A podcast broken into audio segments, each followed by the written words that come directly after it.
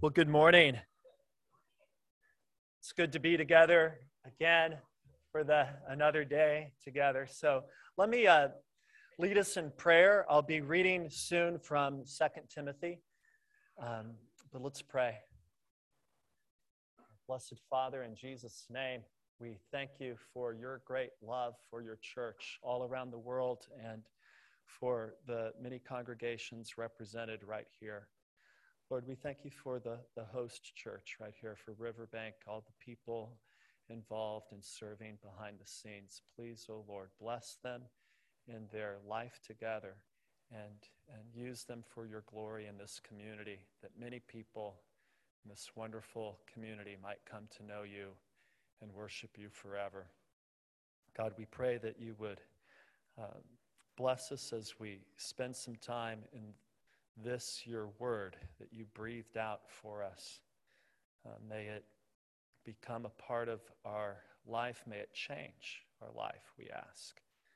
Uh, Lord, we, we thank you for uh, planting uh, your love within us. We pray that it would just keep on growing for your glory. In Jesus' name.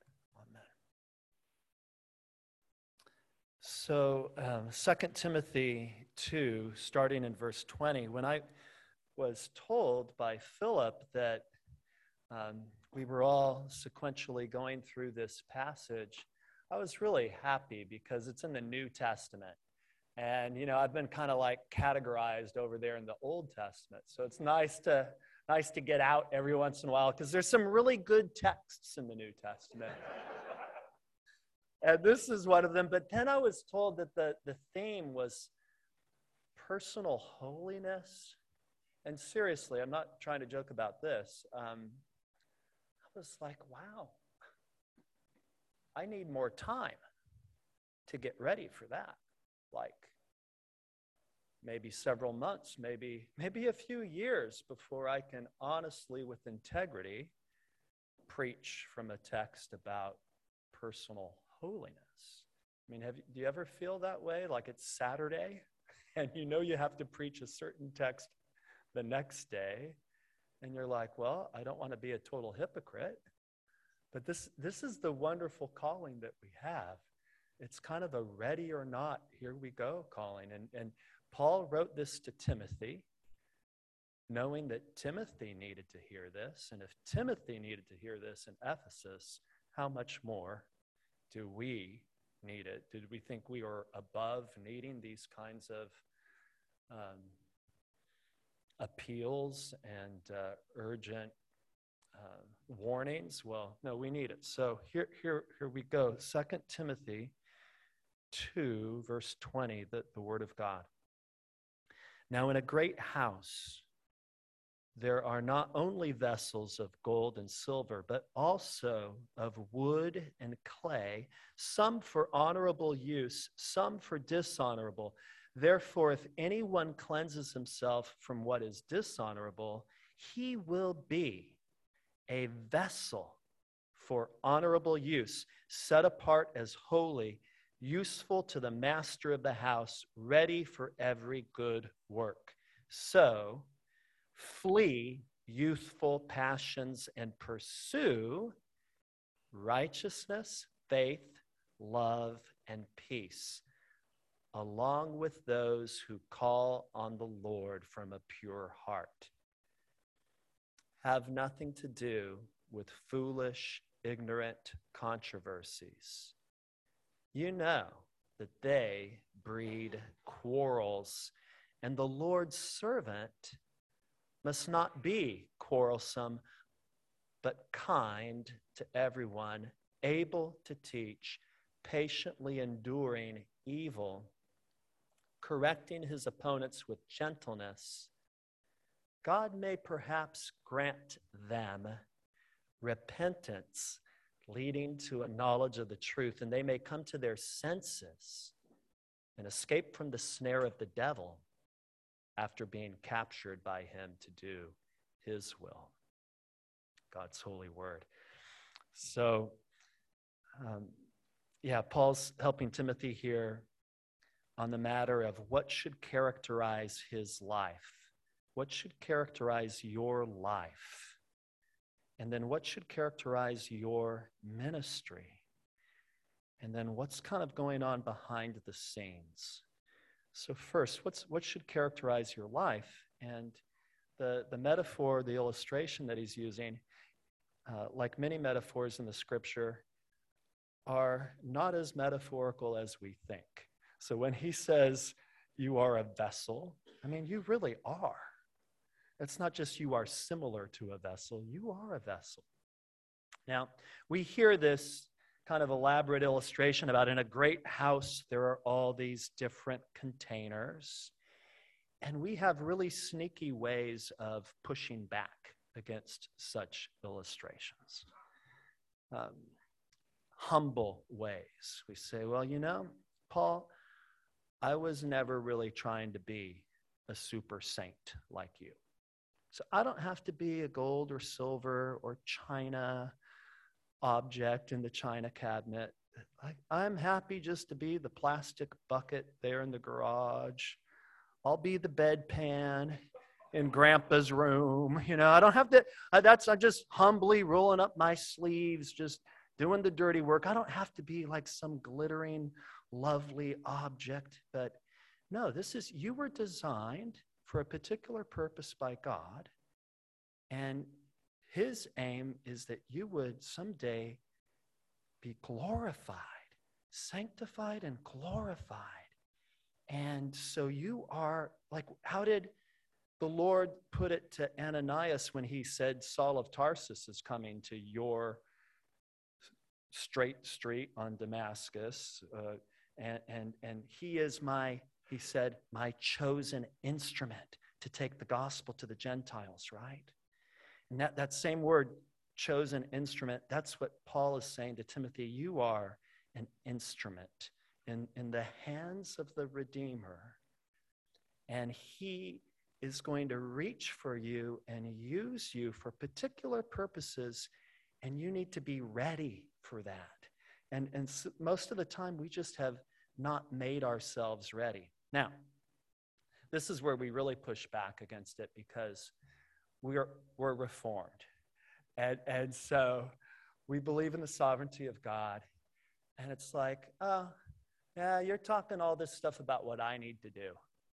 Um, I got to make myself ready. This sounds this sounds kind of Arminian, actually. And it's like all this, all this enthusiasm, Paul. I've got to like run the race and flee this and pursue that. That's just a lot of me. And you know, I just am.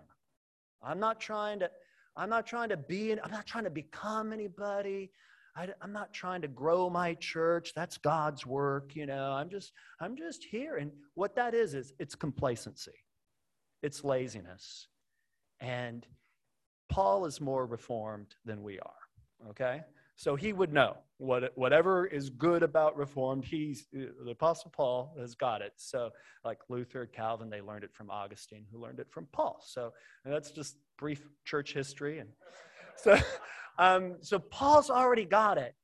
And, and he knows that it's not a contradiction, that God monergistically works in your life, even in terms of your sanctification. But Paul also knows, and he's telling Timothy, the implications is, therefore, you need to respond to the gospel, right? So the, the guilt, grace, gratitude triad, a lot of us, we, we are avoiding that third part, the gratitude part.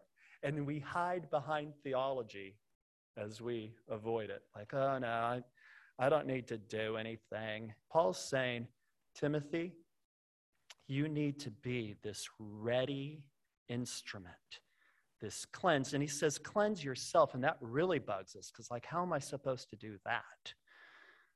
A little bit of hand sanitizer, I'm good to go. No, no, this is this is a lifelong project. And basically what he says about the cleansing, I think it's verse 22. He's, he's kind of changing the metaphor at this point, going from instruments to running. Paul likes the running type metaphors, and he's saying, run away from one thing and run toward another. And this is that cleansing yourself process, this sanctifying process. So flee youthful passions. The youthful passion for self glory, making a name for yourself. The, the youthful passion of just, I want stuff, materialism. And then, of course, the youthful passion of sexual immorality and just lust. And, and he's saying, flee.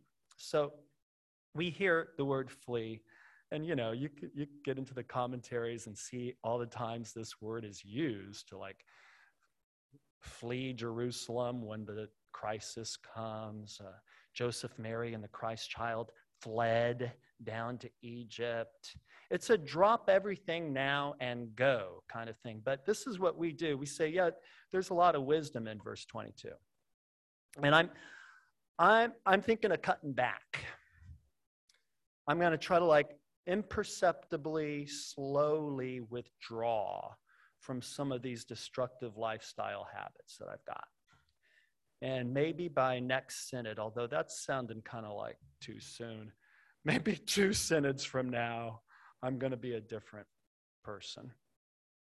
And, and that's just, it'd be like if you were on the phone talking with your former exchange student who lives in Ukraine and you had arranged for an Uber driver to drive, I'm just making this up, to drive them to the Polish border. And they're like, well, I've got Tuesday afternoon open next week. And, and it's like, no, today's the day. The driver's outside. Flee. And what's that sound in the background? It's, it's, the, it's the bombs, you know, it's explosions happening. It is time Lot and his wife and his two daughters, it is time to leave Sodom and Gomorrah. And what did Lot do? He was like, Well, can we take a selfie first? I mean, he's just dragging his feet. You go back and read Genesis there. And it's, it's embarrassing. And, it's, it, and then, even while they are fleeing, you know, his wife is looking back over her shoulder. And then, and even after that happens, Lot is like, Well, do we have to go very far? Can't we just stop in this town? And and the angels are so like accommodating. They're like, okay, yeah, that's that's good. We'll leave you here. Uh, but that's it's just distressing when I see that same attitude in my own life. Like, oh, I'm going to cut back on sin. No, the, this isn't something. Sin is not something to do in moderation. So you are to flee youthful passions. Drop everything. Don't take the selfie. Flee. Go. And then it's, but you are positively pursuing righteousness, faith, love, and peace. Um, oh, that we would be men of righteousness and men of deep love, pursuing peace with all faith fixed on our Lord Jesus.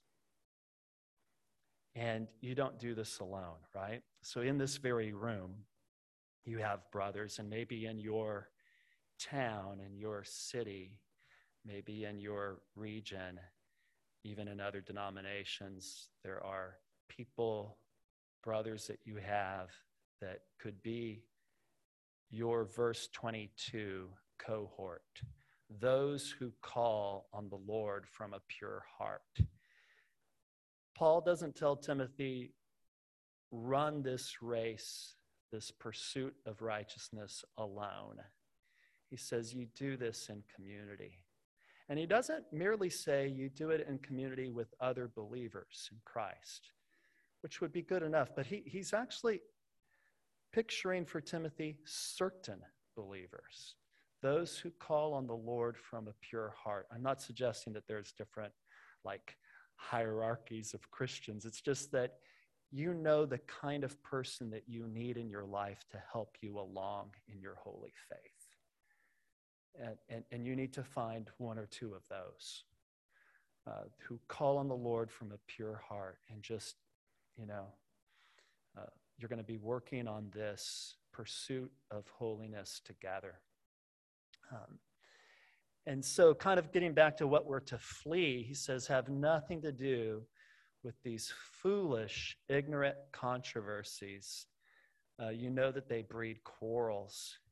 And when I read this, it's like, why have I wasted so many hours on social media? I told myself originally I was doing it so I could know the people in my congregation better. And uh, that was true. I, I really did. I, I was not personally drawn to photos of people's dinner at the restaurant or their puppy dog or their cat. Like, I didn't really care about any of that. I just wanted to know what the people in my church were thinking. And then I was shocked when I found out. And then I found out I was part of the problem, or maybe even the big part of the problem, because I'm getting involved in foolish controversies. So we heard a little bit about this yesterday, actually, because Paul's repeating himself. But there, there are controversy, controversies that are just foolish in and of themselves. And then there are arguments that are worth having, but foolish to have them in a certain venue, right? Like, should I really be arguing in public with this person when I could just have a better conversation with them alone? Do less damage that way, be more likely to win them over. Um, so sometimes the venue is wrong, and sometimes the, the connection between you and that person, like you just aren't the right person to, to even have that conversation with them. That's something that they need to be dealing with with their own pastor or, or with, yeah. So there's so many ways we can get the foolish controversy wrong. And, and we um, often defend ourselves in this and say, well, Paul, he, he was willing to go to the mat and tell Peter that he was a heretic and you foolish Galatians and you know, Jesus mixed it up with the Pharisees and so forth. We, we've got our talking points for why it's okay to have arguments with people, but we kind of know what Paul is talking about. And we, we kind of know that we uh, can easily drift into this. And so he says in verse 24, the Lord's servant must be different. So, but what's to characterize your life is not some sort of half measure, but 100% passionate pursuit of the kingdom of God. The kingdom of heaven suffereth violence, and the violent bear it away. You are to be taking heaven by storm, and you are pressing in by faith in Christ. Pressing in. What's to characterize your life is running that race with all that you've got. What's to characterize your ministry? This is going to seem kind of like uh, counter to this 100% running the race, but what's to characterize your ministry is gentleness. So there's this passionate pursuit of the things of God should characterize your whole life. When it comes to your role as an elder, as a pastor, May you be characterized by gentleness, and you are being gentle in your correcting and teaching because you actually are thinking about the end result. I think the end result sometimes, what I'm shooting for is just like getting it off my chest, like checking the box, like, yeah, I, I the responsible thing is to tell this person off, so I'll do it and there I've done it. No, no. What Paul's saying, no, you have to be very strategic about this. You're going to prayerfully persuade someone with the end goal that they would repent, that they would have this metanoia mind change, and they would finally come to their senses. They will be sober, clothed, and in their right mind and, and you care, the more you find out about this person, this problem person in your church, and, and you're so easily disgusted with them. They are their own worst enemy. No, Paul says, there's actually another enemy, And if you could start seeing that they are not just a saint and a sinner, but also a sufferer, right? That they, that they have been ensnared by the devil. And the devil has trapped them in one of these traps that's probably illegal in Tasmania, but you know, like there's there's traps that really work, and uh, you can't buy certain mouse traps anymore at Bunnings because it's not nice to the mice. But the devil he grabs people, he's trapped them, and then he's drugged them, and they are addicted. And there's so many addictive sins, right? It's not just substance abuse. So many addictions. And if I can start understanding that this person that I'm so easily frustrated with, they are a sheep in my care as an under shepherd of Christ. They, they've been ensnared by the devil. And Paul is like, no, you, your whole goal with them is that they might come to repentance. And towards that end, you would be wise to be gentle. God's kindness doesn't have to lead to antinomianism. God's kindness, Paul says in Romans, leads to repentance. So, very strategic kindness is. It's not just one of these polite things. That, oh, we think of it as soft, a soft virtue. No, you're being kind and gentle because you are the Lord's servant. So, the way Stott puts it in his wonderful little commentary on Second Timothy is that Paul goes from describing you as a skeuos to describing you as a doulos. So, skeuos, the instrument, the vessel, to a doulos, to that servant, that slave, right? So, the Lord's servant must be gentle. And um, I, I really am convinced, and Stott convinced me of it, that what Paul had on his mind here with the Lord's servant in verse 24, um, when he describes the Lord's servant, each of these characteristics that characterize the ministry of Timothy in Ephesus and by God's grace would characterize your ministry. Um, that Paul has a, a particular source. Um, he's getting all of this from somewhere, and it's not necessarily his own life. He's read about the Lord's servant somewhere in the Holy Scriptures. The Lord's servant who has a tongue that has been taught the Lord's servant whose ears are open to the, to the Lord's word, the Lord's servant who is gentle, who will not break a bruised reed or snuff out a smoldering wick, the Lord's servant who endures evil, who allows them to rip out his beard and, and strike him on the cheek, the Lord's servant who bore our sins by his stripes we are healed. That Lord's servant. If you read the servant songs of Isaiah and compare them to this little paragraph in Second Timothy, they're striking resemblances. So you are the Lord's servant. And when we say you're pursuing holiness along with those who call on the Lord from a pure heart, that yeah, I was recommending you find a brother or two that you could really be on this journey together. But you are on this journey with the suffering servant himself, with the Lord, the Lord Jesus. And, and all of this description Paul gives, this is, this is our Lord Christ. Um, patiently enduring evil, correcting his opponents with gentleness God may perhaps grant them repentance. So repentance really is a gift. So, so Paul did know that it was monergism after all, right? Um, we can't make somebody repent. They can't make themselves repent. This is going to be a sovereign gift from God. And, and we are to love them with gentleness and, and be you know, just totally committed to the truth in their life. but it's this is all by God's grace, and, and you're doing all of this as the Lord's servant whose life has been captured and rescued by the suffering servant himself.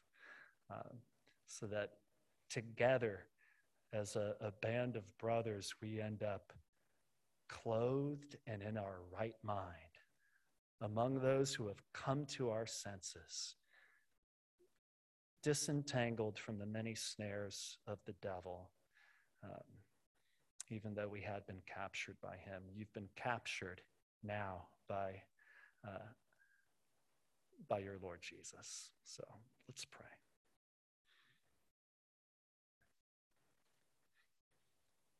Our Heavenly Father, please help us with our many uh, pathetic excuses and somewhat clever ways that we try to avoid this wonderful uh, gift that you would give us, this, this gift of our sanctification.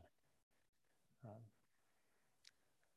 Lord, we, we really do want to be used by you for your glory we really do want to be ready um, to serve you, uh, ready with a word in season, uh, ready to love and, and to help. And God, we confess that we've, we've wasted years and years of being just marginally prepared, uh, just somewhat ready. So Lord, we ask that with however many years you would yet give us in this life, that, that uh, you would fill us with your spirit and help us to, to just run, run, run towards faith and love and peace. And may your peace be with us to the very end, we pray. In Christ's name, amen.